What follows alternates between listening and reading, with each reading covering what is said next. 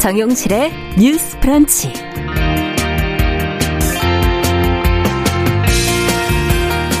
안녕하십니까 정용실입니다. 엊그제 열린 뉴질랜드 총선 결과에 세계 언론의 관심이 쏠리고 있습니다. 저신다 아던 총리가 소속 정당 단독 정부 구성이 가능할 정도로 압도적인 승리를 거두면서 재집권에 성공을 했는데요. 강하고 친절한 지도력을 가졌다 이렇게 평가받는 뉴질랜드 총리 40살의 여성입니다. 아던 총리는 3년 전에 세계의 최연소 총리가 된 뒤에 뭐 이슬람 사원 테러, 지진, 최근에 있은 코로나19와 같은 고비를 강단 있게 헤쳐오면서 경험이 부족하다는 편견을 깨왔습니다. 또 쉴 틈 없는 그 정치 일정 가운데에서 출산과 육아를 병행하면서 여성 정치인에 대한 편견도 불식시켰는데요.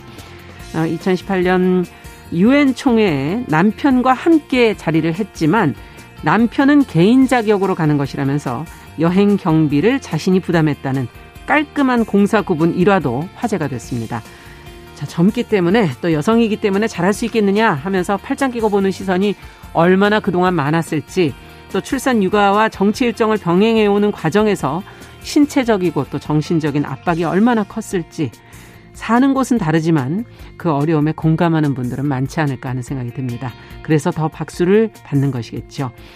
자, 최근에 뭐 핀란드, 대만을 비롯해 뉴질랜드까지 어려움을 뚫고 나가는 여성 리더십의 힘이 입증이 되고 있는데요. 여성들에게 또 젊은 정치인들에게 본보기이자 희망이 되는 이런 소식 우리나라에서도 좀 나오기를 기대해 보게 됩니다. 자, 10월 19일 월요일 정용실의 뉴스 브런치 시작합니다.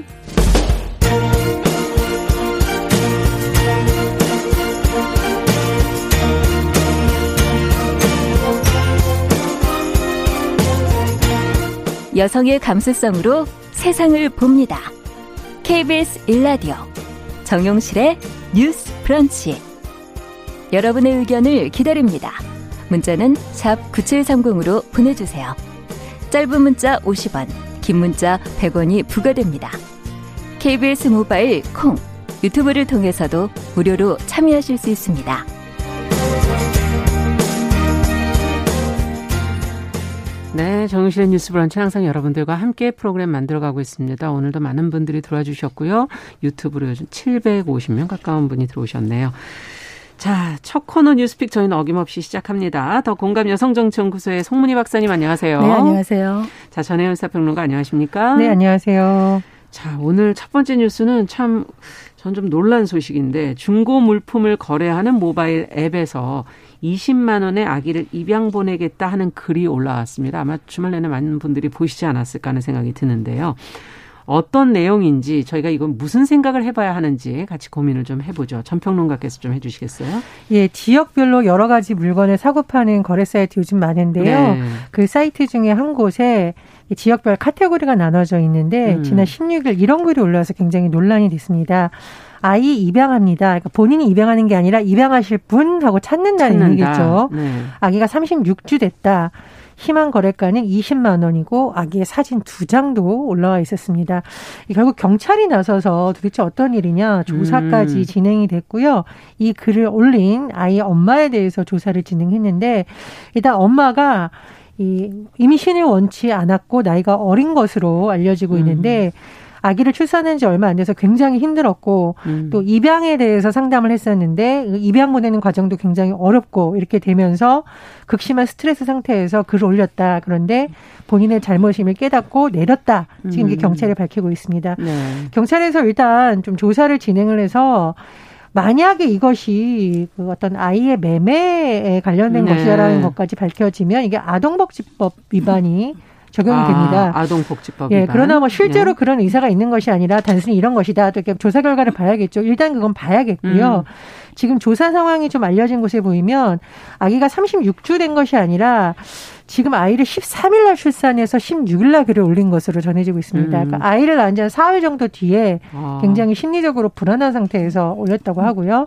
지금 아이 엄마가 직업이 없는 것으로 알려지고 네. 있습니다. 그리고 뭐 부모님에게 도움을 받거나 아이 아빠에게 아이를 맡길 수 있는 상황이 아니다라는 것으로 전해지고 있었는데 어쨌든 우리가 이 사건을 보면서 아 세상에 이런 일하고 끝날 음. 것이 아니라 그렇죠. 어쩌면 이런 일로 고민하는 많은 젊은 미혼모들이 음. 있을 수 있겠다. 그렇다면 이 문제를 어떻게 해결해야 되고 우리가 어떤 관점에서 그렇죠. 바라봐야 할지 또 시사하는 점이 많은 것으로 전해지고 있습니다. 네. 자, 범죄가 될 부분이 만약에 있었다면 그것은 또 단호하게 처리를 해야 되겠지만 지금 이제 미혼모 문제를 지적해 주셔서 이 지원책이 지금 잘 되고 있는지 친부의 책임 부분은 또 어떻게 되는 것인지 뭐 여러 가지 생각을 해보게 되네요. 두 분 어, 의견을 좀 들어보고 싶어요. 그 우리가 미혼모 얘기를 하면서 아이는 함께 만든 게 아니냐, 네. 아이는 혼자 만들었냐 이런 얘기를 하는데 실제로 낳은 게 엄마이다 보니까 아빠가 도망을 가버리면 엄마 혼자 즉 미혼모 혼자 음. 정말 두려움과 막막함과 그리고 또 어떤 사회적 편견과 비난까지 다 감수해 하게 되는 경우가 많습니다. 실제로 2018년에 그 청와대 국민청원에 어떤 게 올라왔냐면 히트 앤 런 방지법을 제정해 달라라는 음. 게 올라왔습니다. 네. 이건 히트 야구 용어인데요. 네, 히트앤런 음. 치고 달리는 거죠. 네. 이걸 다른 말로 하면 미혼모 문제에서는 이제 아이를 갖게 하고 도망가는 겁니다. 음. 그래서 보면 우리가 미혼모 얘기하면서 미혼부에 대한 이야기는 거의 하지 않습니다. 음. 우리 낙태죄 얘기를 많이 했습니다만 낙태죄를 처벌을 하면서 낙태한 임부 처벌하면서 그 남자는 또 처벌되지 않는다 이런 음. 얘기를 했는데 그렇다면은 낙태죄를 처벌한다, 낙태를 금지한다면은 아이를 낳은 미혼모에 대해서 아이를 기를 수 있는 환경을 만들어줘야 되는데 음. 실제로는 매우 어렵습니다. 미혼모 같은 경우에 양육에서 가장 어려운 게 재정적인 어려움이죠. 네. 그 다음이 직장과 학업의 병행의 어려움. 음. 사실 결혼한 여성들도 이제 어떤 일과 가정의 양립이 너무나 어려운데 의지할 것 없는 미혼모들은 너무나 힘들다. 음. 이런 얘기를 할 때 우리가 이제 이거를 단순히 개인적인 문제로 보는 게 아니라 이제는 사회적인 문제로 생각을 해야 된다. 덴마크 같은 경우에는 네. 미혼부의 책임을 법제화했습니다. 음. 그래서 결혼을 하지 않은 하는 경우에도 미혼부이라는 게 확인이 되면은 그 아버지가 그 아이와 미혼모의 생활과 양육비를 다 책임지는 걸 일차적으로 하고 있습니다. 예. 독일도 마찬가지고요. 그래서 음. 언제까지 사회가 이렇게 미혼모 문제를 외면하거나 모르는 척할 것이 아니라 법적인 제도적인 장치를 만들어야 된다. 그렇죠. 이렇게 말씀드리겠습니다. 네. 어떻게 보세요? 물론 이제 아이 아버지가 불의의 사고로 갑자기 결혼 전에 뭐 사망했다거나 이런 사건이 아닌 경우에 음. 아이 아버지가 명확한 경우에 대해서는 사실 양육비라도 지급하 하도록 해줘야 그 아이가 인권이 보호가 되는 거죠. 네. 그래서 우리 예전에 배드 파더스라고 양육비를 고의적으로 지급하지 않는 아빠들의 신상 네. 또는 뭐 엄마가 될 수 있겠지만 아빠가 좀 다수였는데 그래서 배드 파더스가 결국은 법정까지 갔었죠. 네.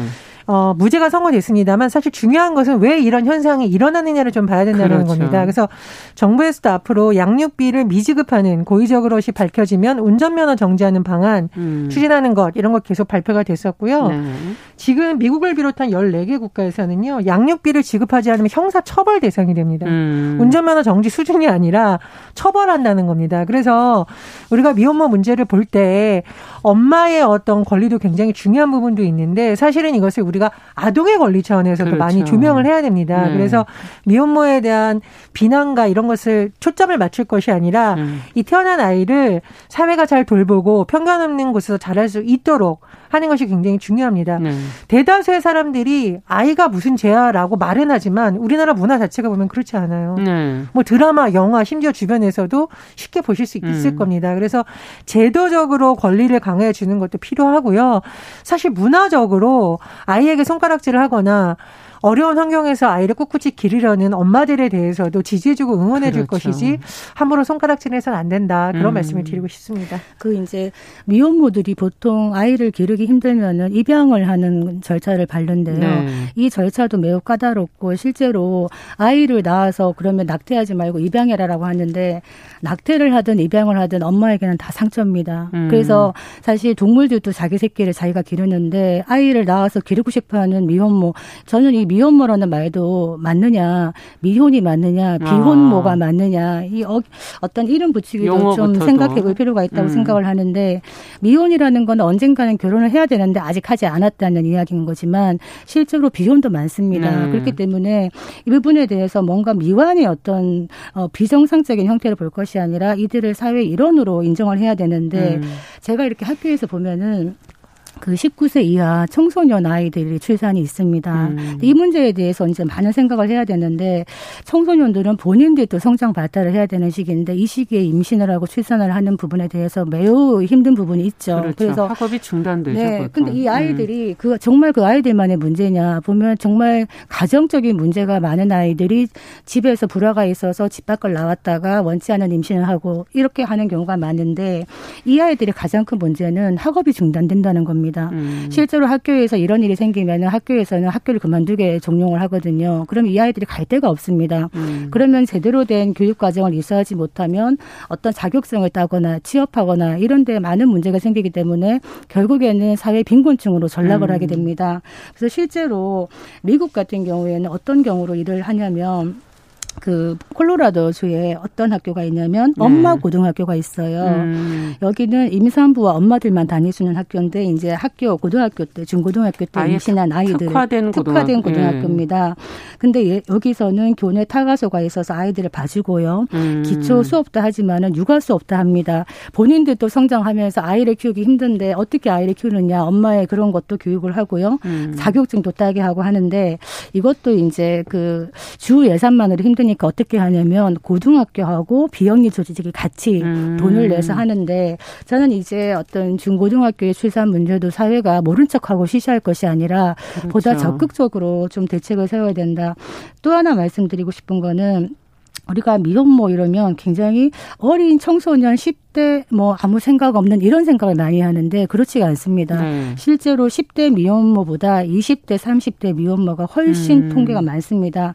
그리고 이들은 양육을 선택하는 경우가 더 많거든요. 네. 그런데 실제로 어떤 정부의 양육 지원 정책을 보면 미혼모 정책이 거의 24세 이하로 많이 초점이 맞춰져 있다 보니까 이분들이 실제로 많은 사각지대에 놓여 있다. 네. 이 부분도 들여다봐야 된다고 생각합니다. 그렇군요. 5월 10일 네. 한부모 가족의 날이 지금 제정되어 있습니다. 음. 그래서 뭐 엄마 아빠가 있는 것이 마치 정상이냐 아니냐라는 용어를 요즘은 쓰지 않아요. 그렇죠. 정상이 음. 아니라 이런 형태도 있고 저런 형태도 있다라는 측면에서 우리가 봐야 되는 것이거든요. 음.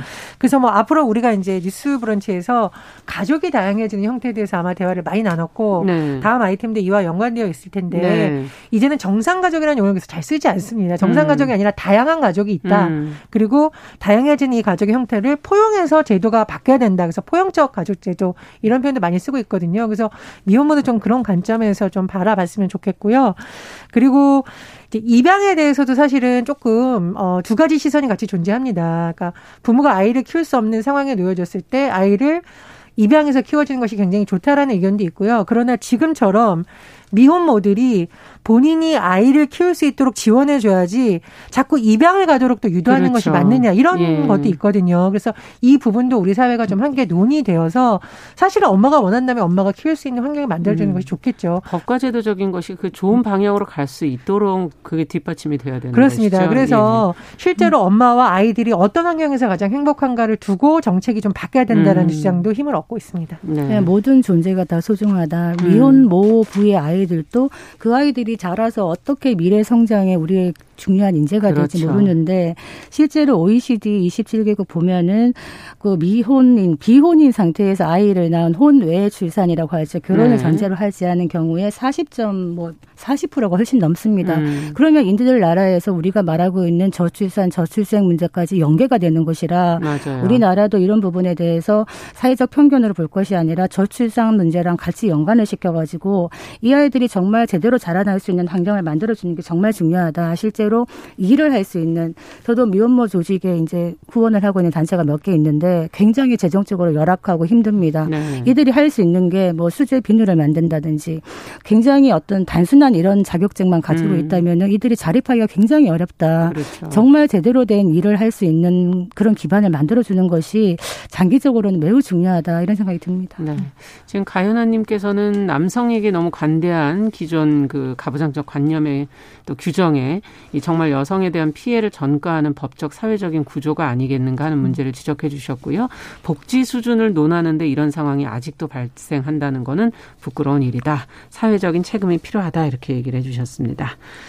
자, 두 번째 문제로 좀 넘어가 보죠. 인구주택 총조사 이달 말까지 진행이 되는데 앞서도 이제 가족 형태 얘기를 해 주셔서 동거의 형태가 지금 다양해지고 있어요. 근데 최근 변화가 그 이런 변화들이 통계에 반영이 좀 안 되고 있다라는 지적이 지금 최근에 나왔거든요.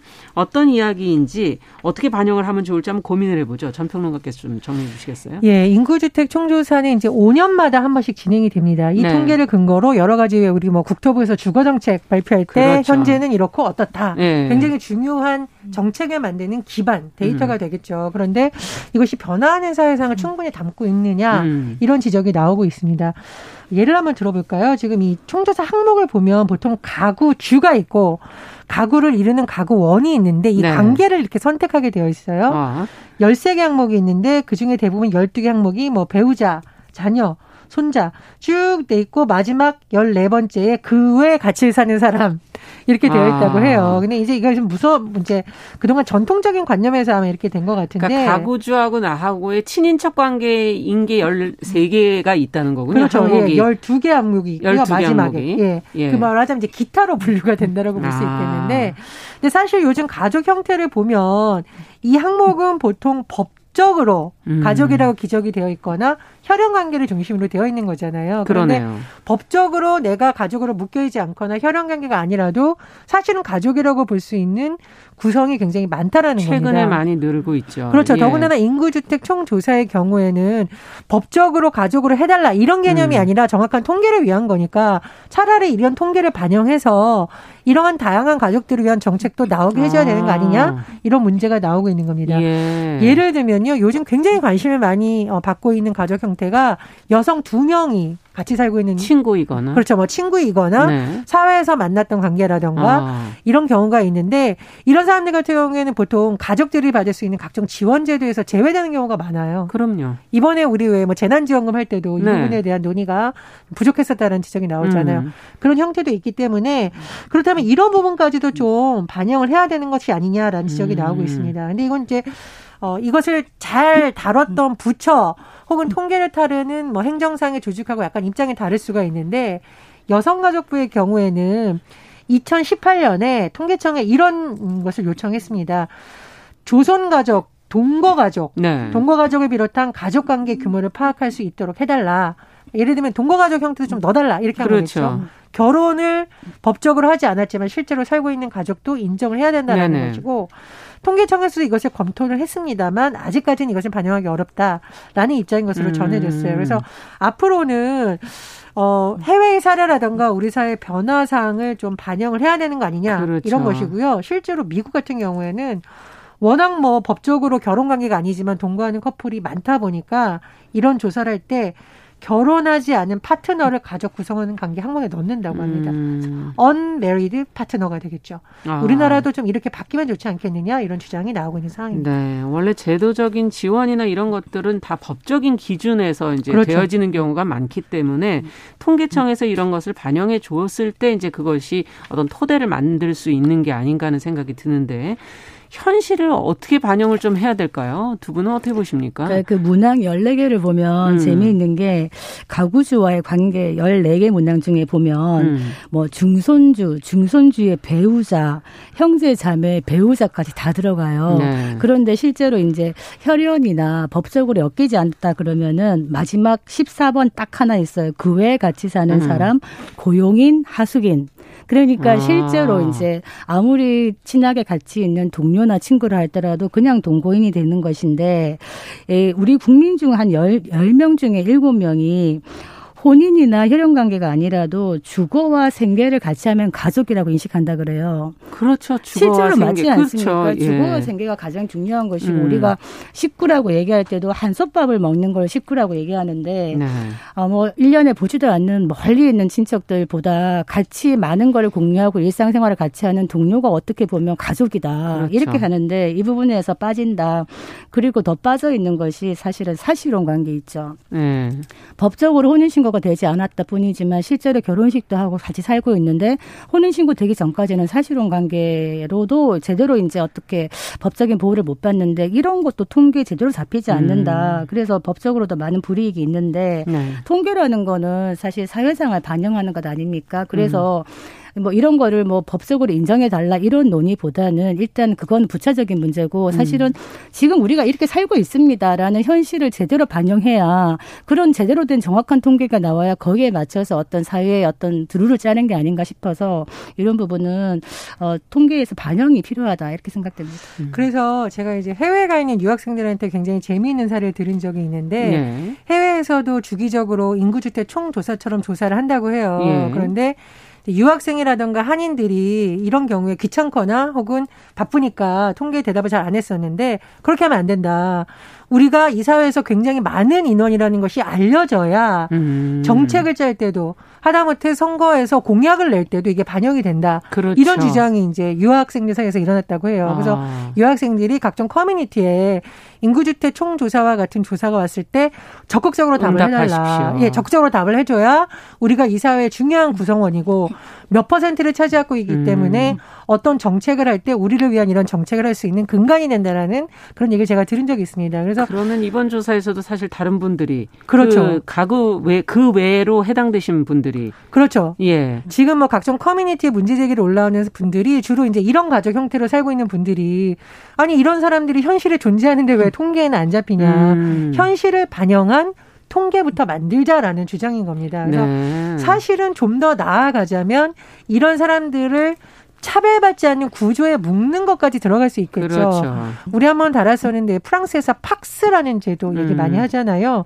시민 연대 협약 또는 시민 연대 계약이라고 하는데 음. 말하자면은 동거보다는 조금 더 법적인 권리를 인정받을 수 있지만 결혼처럼 엄숙하거나 굉장히 복잡한 절차를 거치지 않는 제도를 만들어서 네. 유럽에서 실제로 많은 동거 가족들이 불이익을 보지 않도록 예를 들면 뭐 음. 세금이라던가 이런 것에 혜택을 주는 방법이거든요. 그렇죠. 장기적으로는 뭐 그런 제도까지 고민이 돼야 되지 않나 싶습니다. 음. 그러니까 좀 민감한 주제입니다만 엄연히 현실에 존재하는데 통계로는 잡을 수 없는 음. 존재를 인정받지 못하는 게 또 동성 부부가 있죠. 네. 실제로 통계를 할 때 동성 부부라고 얘기하면은 통계 자체에 들어가질 않는다는 음. 거예요. 왜냐하면 가구주와 배우자의 성별이 같다고 얘기하면 조사가 더 이상 진행되지 않고 이제 음. 멈춘다고 해요. 그래서 동성혼을 합법화하느냐 아니냐는 사실 사회적 논의가 필요하고 네. 이런 부분은 이제 여러 시간이 걸릴 수 있는 문제입니다만 종성 부부가 있다는 거를 또 우리가 부인할 수는 없는 것이라 음. 이런 부분은 어떻게 통계적으로 잡아야 실제로 어느 정도 있는지도 우리가 알아내고 여기에 대한 그렇죠. 어떤 맞춤형 정책도 할 수 있지 않나 싶은 생각이 듭니다. 네. 자, 오늘 뉴스픽은 여기까지 듣도록 하겠습니다. 오늘 두 분 수고하셨습니다. 도공감 여성정치연구소 송문희 박사 또 전혜연 평론가 두 분 고생하셨습니다. 감사합니다. 감사합니다. 자, 정윤실의 뉴스 브런치 듣고 계신 지금 시각이 10시 28분 향해 가고 있고요. 라디오 정보센터 뉴스 잠시 듣고 오겠습니다.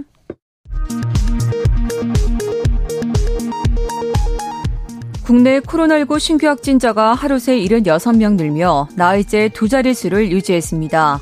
국내 발생 신규 확진자는 50명, 해외 유입 사례는 26명입니다. 오늘부터 전국 유치원과 초중고교에서 등교 수업을 하는 학생의 수가 전교생의 3분의 2까지 확대됐습니다. 원격 수업이 진행이 어려웠던 초등학교 저학년들이 매일 등교하는 학교가 늘었습니다. 오늘부터 만 70세 이상을 대상으로 한 독감 백신 무료 예방접종이 재개됩니다. 국정감사 3주차로 접어든 오늘 법사위와 기재위 등 12개 상임위에서 국감이 이어집니다. 법사위는 라임 옵티머스 사태를 수사 중인 서울중앙지검과 서울남부지검 등에 대한 국감을 실시합니다. 국민의힘 주호영 원내대표는 오늘 라임 옵티머스 의혹 수사를 위한 특검 법안을 곧 제출하겠다고 밝혔습니다. 더불어민주당이 주택 공급과 전월세 대책 등 새로운 부동산 정책을 모색하는 당내 TF를 구성하기로 했습니다. 이낙연 대표는 예전의 부동산 정책에 대한 반성에서 새로운 접근을 시작해야 한다고 밝혔습니다.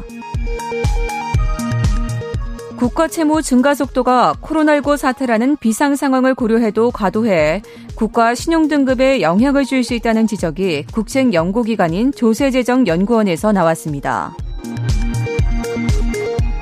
아베 신조 전 일본 총리가 태평양 전쟁 A급 전범이 합사된 야스쿠니 신사를 한 달 만에 또 참배했습니다.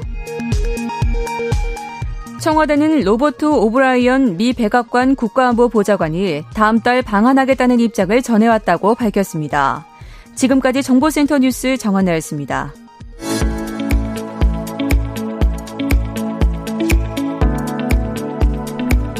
KBS 1라디오 더 나은 삶 안전한 대한민국 기획 인터뷰 기후변화 위기 여성 운동가에게 듣는다.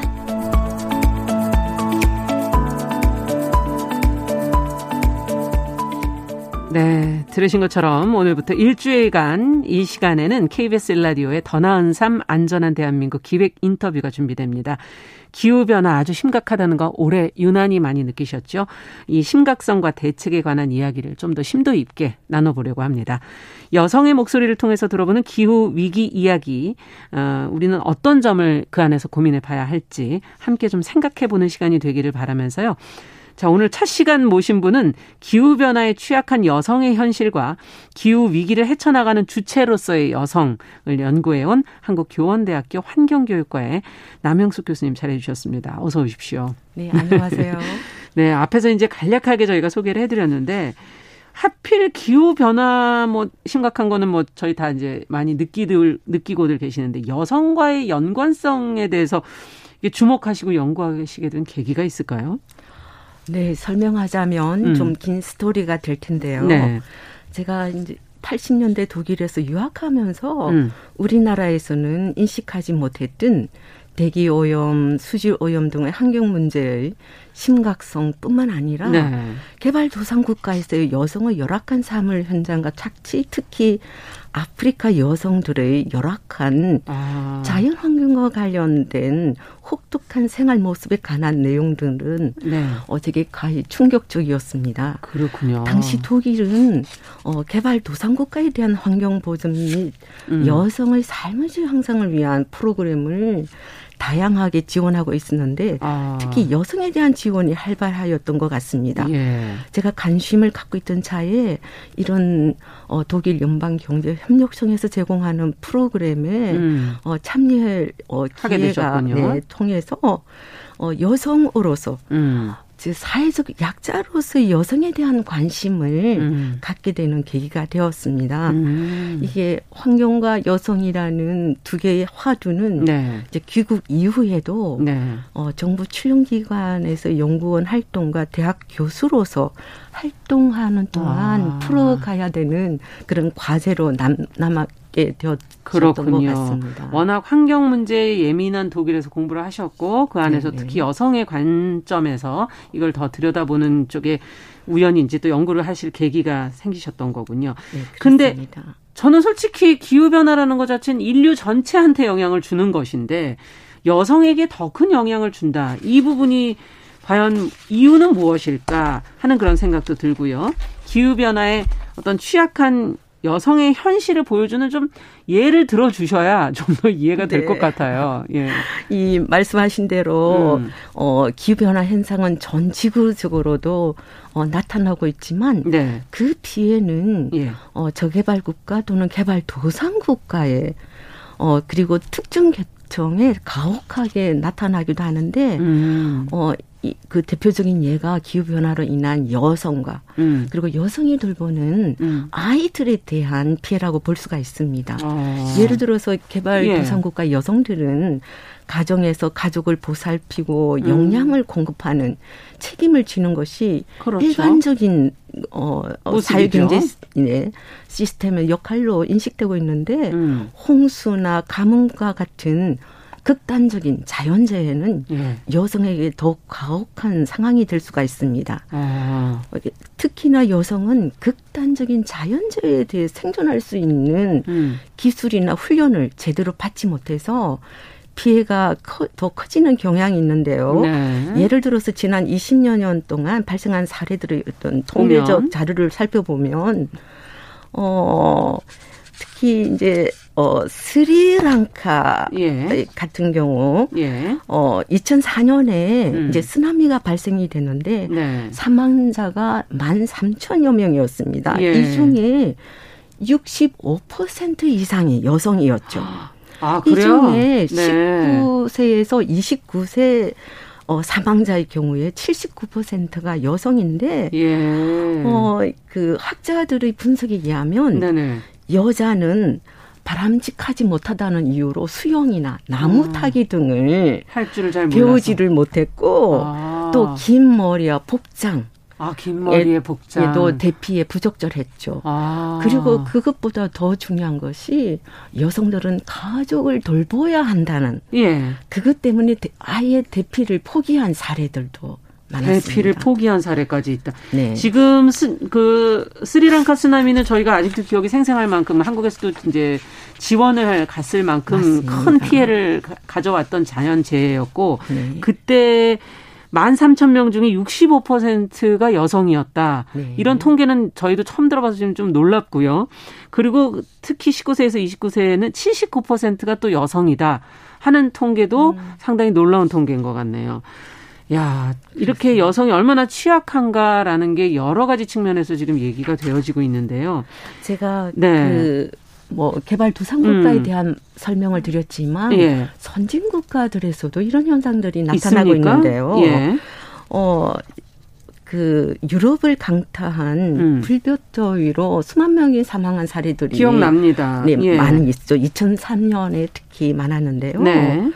이 여성 사망률이 남성 사망률보다 75%가 더 높았다고 합니다. 아, 남녀만 그냥 비교를 해도. 비교만 해도. 네. 근데 특히나 이제 노인 여성의 경우에 음. 보다 더 많은 타격을 여성. 입게 되었는데 네. 신체적인 구조 때문이라고 합니다. 왜요? 예를 들어서 피하 지방이 두터운 여성 노인이 예. 남성 노인보다 무더위에 더 취약하다는 아. 그런 연구 결과가 어, 나와 있어요. 나와 있기도 합니다. 아 그렇군요. 그러니까 더위에도 또 여성은 약한데 특히 노인 여성은 더 취약하다. 남녀 그렇죠. 비율로 봐도 75% 여성이 더 많다. 네. 어, 갑자기 이런 생각이 드네요. 우리가 자연에서 어떤 그 식물을 키우든 동물을 키우든 좀 약한 동물이 있고 강한 동물이 있지 맞습니다. 않습니까? 생존력이. 네네. 그럴 때 이렇게 무슨 재난이 나거나 그럴 때 가장 먼저 항상 취약한 계층이 먼저 사실은 뭐 일자리나 경제 문제도 사실은 취약한 계층이 먼저 어, 그 타격을 입는 거고 마찬가지구나 자연도 그렇습니다. 우리가 뭐 네, 네. 어, 적자 생존 뭐 이런 표현을 하는 것도 사실은 이런 거랑 연결이 되어 있는 것이 아닌가 하는 생각도 드는데요. 그렇다면 아, 앞으로 이 문제는 정말 여성들이 더 관심을 가져야 될 문제구나 하는 생각이 들고요. 온실가스를 배출하는 것으로서의 우리 가해자로서의 우리의 모습도 한번 좀 들여다봐야 되지 않을까요? 지금 피해자로서의 여성을 음. 한번 좀 생각해 봤다면. 네. 예. 그렇습니다. 어, 여성은 피해자로서도 인식을 할 수가 있지만, 음. 이 온실가스 배출자로서의 여성도 생각을 해봐야 될 네. 것이라고 봅니다. 이 소득 수준과 소비 규모가 큰 여성은 여성이기 때문에 네. 인지해야 할 기후 변화의 취약성에 비해서 오히려 소비 주체로서 예. 더 많은 에너지 소비와 육식을 육식 활동을 통해서 기후 변화를 야기시키는 아. 그런 책임이 있다고도 볼 수가 있습니다. 네. 이 우리나라를 비롯해서 그 선진국의 그 중산층 이상의 여성의 음. 경우 그리고 뭐 선발 개도국의 고소득층 여성은 네. 대량 소비 주체로서 어 대부분의 활동이 보다 더 많은 에너지 소비와 연동된다는 그렇군요. 연구 결과도 네 제시되고 있습니다. 그럼 상당히 극단적이네요. 그렇습니다. 네. 그, 뭐 어떤 가해자로서 아니면 또 그것을 일으키는 야기하는 주체로서의 여성의 역할이 더 크고 네. 또 피해를 당하거나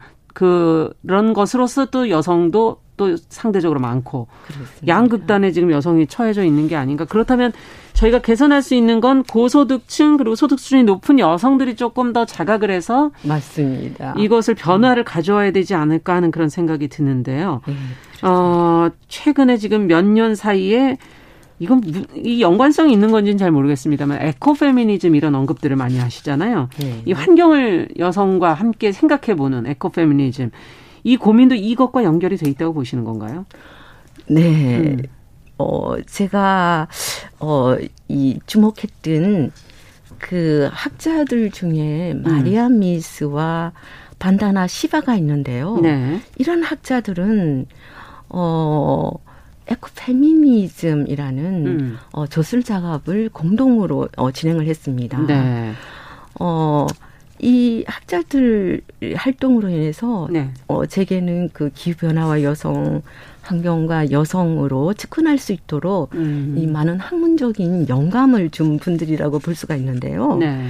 이 에코페미니즘은 1993년에 이제 발견이 되어졌는데 발관이 되었는데 예. 이 생, 여성주의 생태학의 고전으로 손꼽히죠. 음. 근데 제3세계 여성이었 여성인 인도 여성 반다나 시바와 그렇군요. 이 대표적인 제1세계 참 요즘은 1, 2, 뭐 3세계라고 표현을 하지 그렇죠. 않지만 그 당시에는 이 선진국인 독일 여성 도시 예. 어, 여성인 마리아 미스 가 공저로서 아. 이 에코 페미니즘을 이제 탄생시키게 되는데 그거 자체도 또 의미가 있는 거군요. 굉장히 네 의미가 있죠. 음. 근데 에코 페미니즘은 어, 지금까지 남성 중심, 서구 중심, 음. 이성 중심의 가치와 삶의 방식이 음. 세상을 어, 지배하면서 황폐화시켰다고 이제 주장을 하면서 네. 이를 뒷바꾸려는 실천 지침을 어, 제시를 하고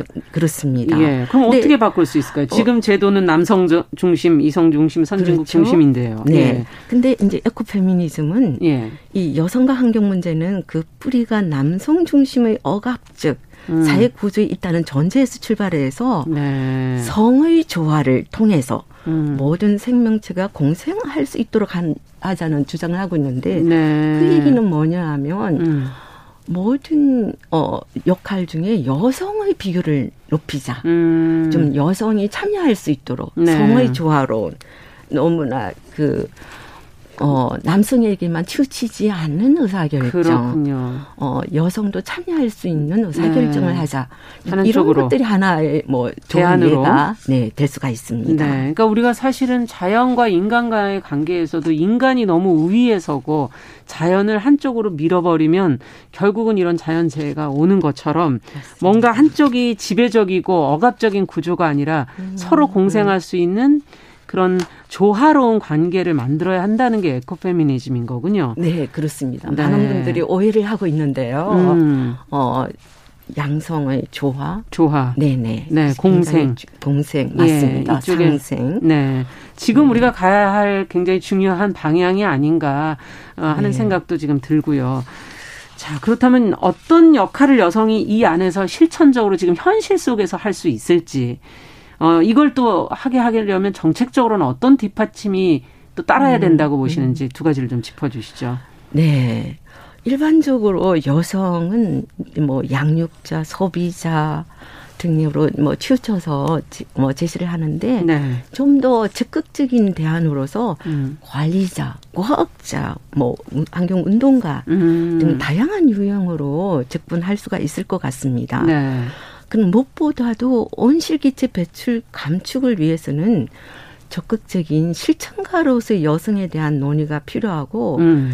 여성이 무엇을 어떻게 할 수 있는지에 대한 어, 모색이 요구되어진다고 봅니다. 그렇죠. 예. 이 대부분의 사회에서 여전히 여성이 가사와 육아 활동에 음. 더 많은 비중을 차지하고 있기 때문에 네. 어, 보다 에너지를 적게 소비하고 음. 폐기물을 적게 배출하고 음. 재활용을 높이는 어, 가정 생활을 이제 도모해야 하는데 네. 이러한 여성의 노력은 당연한 의무로 간주되는 것이 아니라 해왔죠, 그렇게. 그렇죠. 존중되고 가치 있는 음. 활동으로 이제는 인정을 받아야 된다라는 거죠. 네. 만약에 이제 정책적 뒷받침이 필요한 예. 것이 있다면 음. 어, 이 대학에서는 네. 여성 교수의 비율을 음. 제고 위한 쿼터제라는 것을 도입해서 음. 운영을 했습니다. 음. 그런 것처럼 저는 기업, 중앙 정부나 음. 지방 정부 등에서 여성 관리자 비율을 어, 확대하는 거. 네. 그것이 굉장히 필요하다고 어떤 제도를 봅니다. 만드는 그 기관에 있는 여성들의 숫자를 올려서 맞습니다. 조화와 공생을 통해 이것을 여성이 관리자로서 삶에서 실천가로서 활동할 수 있게끔 네. 자연스럽게 그 지원 정책들이 나와야 된다는 말씀이시군요. 맞습니다. 네. 중요한 의사 결정에 여성이 참여를 음. 해서 이런 여성적 관점에서의 그런 것들이 같이 고민되어지고 네. 중요한 의사 결정을 할 수 있도록 한다는 것이죠. 예. 네. 앞으로 그만큼 또 여성들은 삶 속에서 관리자로서 실천가로서의 노력들을 하셔야 된다는 얘기고요. 그 부분은 저희가 이제 앞으로 차차 어, 이 기후 변화 위기 여성 운동가에게 듣는다 시간을 통해서 계속 좀 모색해 보도록 하겠습니다. 아, 오늘은 일단 어 저희가 어, 큰 에코 페미니즘이라는 큰 어떤 흐름 을 저희가 같이 교원대 어, 환경교육과 남영숙 교수님과 함께 이야기를 나눠봤습니다. 오늘 말씀 여기까지 듣겠습니다. 감사합니다. 감사합니다.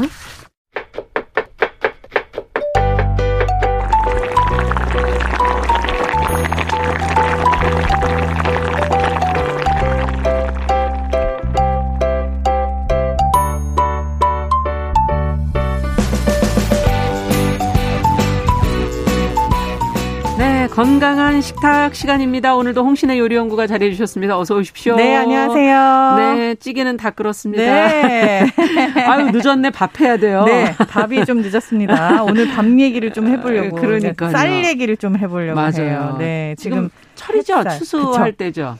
옛날에 나올 때인가요? 그럼요. 음. 그러니까 이런 질문을 지금 받는 게 되게 어떻게 보면 어색한 게 네. 옛날에는 식당마다 한 10월 정도 되면은 햅쌀 추라 이렇게 다 써 있었어요. 맞아요. 그렇죠. 그래서 약간 햅쌀로 밥을 한다는 느낌이 10월, 11월에는 굉장히 강한 게 있었는데 가면 또 맛있고요. 그렇죠. 유난히 지금 햅쌀 맞습니다. 그래서 어. 느 식당에 가나 음. 지금 밥이 맛있는 계절이고요. 야, 이럴 때 드셔야 돼요. 네, 나가가지고 한식을 드시면 정말 밥이 윤기가 차르르한 네. 게 너무나 맛있는 쌀들이 많이 나와 있는 시즌이죠. 아니 근데 네. 햅쌀이 요즘에는 언제 나오는지 사실 제가 왜 여쭤봤냐면 네. 언제 또뭐 일찍 좀 나오는 것 같기도 하고 아. 그래서 이게 정확하게 몇 월인지를 잊어버린 음. 거예요. 예전에 햅쌀이다라고 하면은 사실 9월, 10월, 그쵸. 예 그리고 11월까지도 음. 이렇게 햅쌀이 나온다라고 얘기를 했었는데 요즘에는 진짜 8월만 돼도 쌀이 나와 있어요. 아니 이건 어디서 나온 거예요, 그러면? 이것도 다 우리나라에서 나온 게 맞고요. 네. 되게 어 마트에 가시면은 8월 중순 정도 됐는데 있더라고요. 햅쌀이라는 스티커가 붙어 있는 그 쌀 포대가 보이죠. 네. 이렇게 조생종 그러니까 조금 일찍 수확을 하는 음. 그런 쌀 종류들이 굉장히 많아지면서 그래요. 지금은 되게 당연히 8월이 되면은 햅쌀이 나온다라고 아. 알고 있기도 하고 심지어는 얼마 전에 우리 그 농림부에서 네. 아주 빠르게 더 그러니까 굉장히 빠른 시간 안에 자라는 쌀 품종을 개발을 했어요. 빠른 시간에. 그게 또 이름이 또 빠름이에요. 빠름이. 아, 참. 귀엽죠, 얘는 되게. 성격도 급하네. 그래서 네. 이게 사실은 쌀이 자라는데 한 70일, 어. 80일 이렇게 본다면 예. 대부분 예. 중립종 정도로. 음. 근데 이게 50일 이내에 자르는 굉장히 빠른 품종이어서 이름이 빠름인데. 아니, 날이 보통 더워야 이렇게 빨리 자라는 거야? 이모작 뭐 이런 거 한다고 그랬었잖아요. 그렇죠. 옛날에는 이제 우리나라는 사실 해당 사항이 없었죠. 그렇죠. 이렇게 뭐 두 번, 세 번 재배를 하는 게. 음. 근데 지금은 약간 가능하게 된 게 품종 개량도 있고 음. 날씨가 조금 아, 더워져서 네, 그런 것도 있어요. 그리고 음. 논이 옛날보다는 환경이 굉장히 많이 좋아지기도 했고요. 아. 근데 이렇게 50일 안에 키울 수 있는 우리가 모내기 옛날에 농활 생각하면 4월, 5월에 갔잖아요. 맞아요. 근데 이렇게 심은 다음에 7월에 출하를 하는 쌀도 지금 나오기 있기 때문에 7월에 야. 어떻게 보면 쌀이 굉장히 우리 곁에 빨리게 왔다라고 할 수 있어요. 햅쌀의 개념이 그래서 옛날에는 가을이었지만 지금은 여름으로 조금씩 옮겨가고 있는 추세이기도 여러 합니다. 가지 그 변화가 오네요. 네, 근데 맞아요. 제일 중요한 건 네. 빨리 나오는 게 중요한 게 아니라 음. 맛이잖아요. 쌀 맛. 이 빠름이랑 이런 애들은 맛이 어떤가 궁금해서요. 조생종들 맛이 어떤지 물어보시는 거잖아요. 네. 그렇죠. 빨리 나오면 사실 맛이 있을까? 약간 요런 지금 그런 느낌이에요. 의미죠. 이게 어디에서 온 거냐 하면은 옛날에 통일벼 혹시 기억하세요? 아, 기억하죠. 아, 진짜요? 저희는 뭐 어릴 연세가. 때, 아, 뭘 연세가예요? 뭘 물어보시는 거예요, 지금?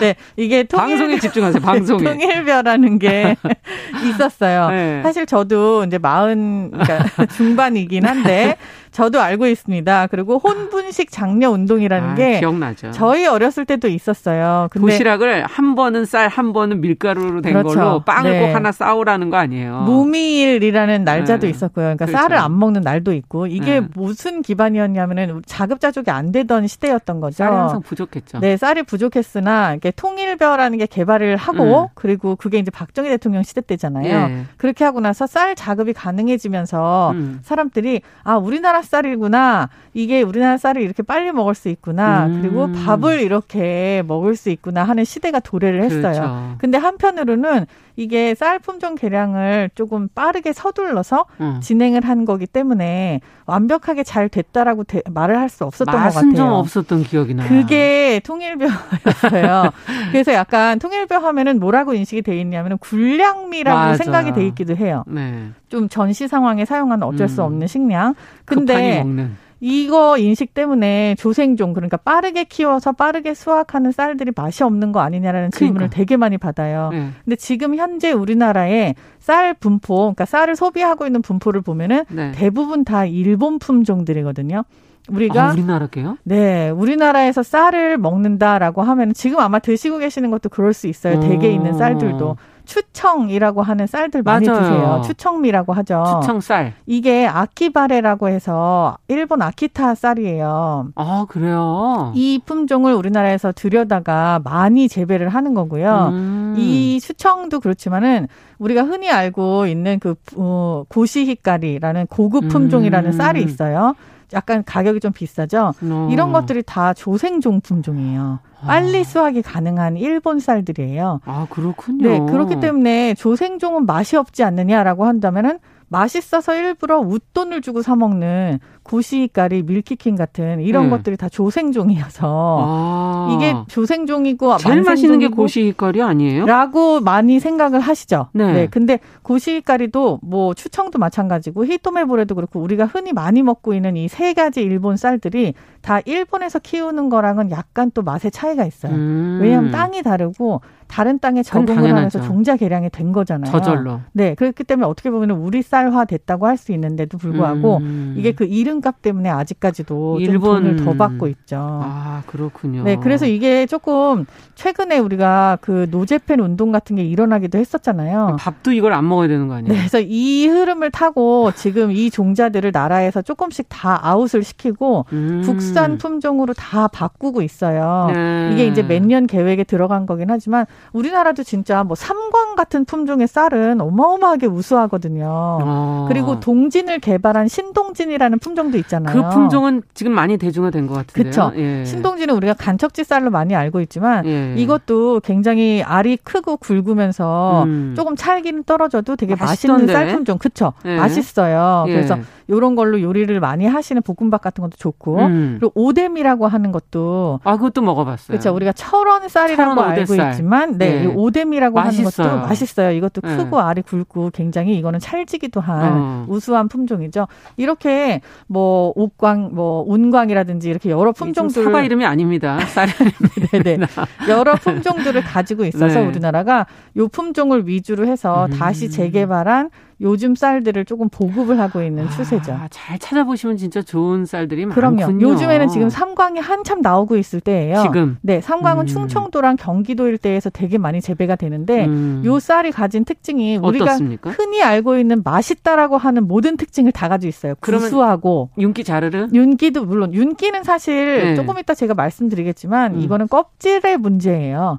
그렇기 때문에 깎는 거를 네, 만큼 도정이라는 거죠. 예. 껍질의 문제이기 때문에 윤기 자르르 하다라는 거는 사실 햅쌀이면 다 윤기는 자르르 아. 할수 있어요. 예. 근데 쌀 자체의 품종이 가진 뭐 찰기라든지 아. 이런 여러 가지가 굉장히 우수한 품종이 삼광이어서 삼광. 찾아서 드시는 것도 나쁘지 음, 않을 것 같아요. 그러네요. 네.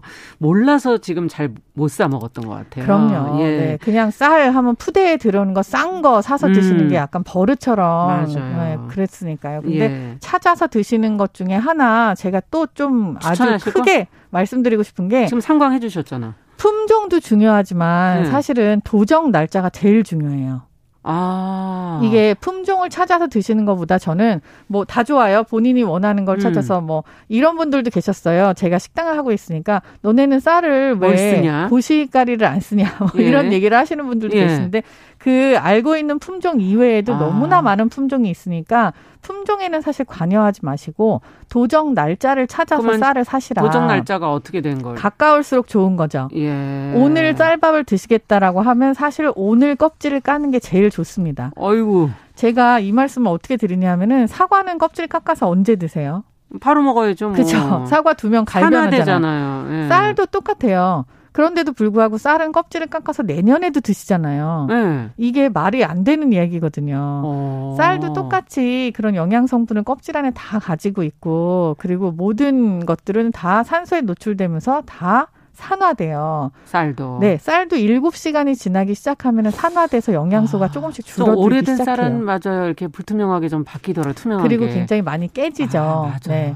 근데 이 쌀 껍질을 깎는 거를 도정이라고 하는데 음. 이 도정을 요새는 집에서 못 하죠. 이거는 음. 이제 큰 기계로 해야 되는 그렇죠. 거니까. 그래서 도정 날짜가 가장 중요하니까 중요하다. 네, 도정을 최대한 가까운 날짜에 한 거를 음. 소포장으로 사셔서 조금씩, 냉장고에 조금씩. 넣고 드시라. 아, 네. 알겠습니다. 쌀에도 곰팡이가 생겨요. 아, 얘기하다 보니 쌀 얘기 할 얘기가 너무 많은데 다음 네. 시간에 계속 이어서 가, 저희가 계속 하도록 하겠습니다. 벌써 다 됐네요. 시간이 다 됐어요. 네. 예. 홍신의 요리 연구가 수고하셨습니다. 감사합니다. 감사합니다. 자, 다음 주에도 계속 쌀 얘기는 이어가도록 하고요. 정윤실의 뉴스 브런치 10월 19일 월요일 순서 여기서 인사드리겠습니다. 저는 내일 10시 5분에 찾아뵙겠습니다. 감사합니다.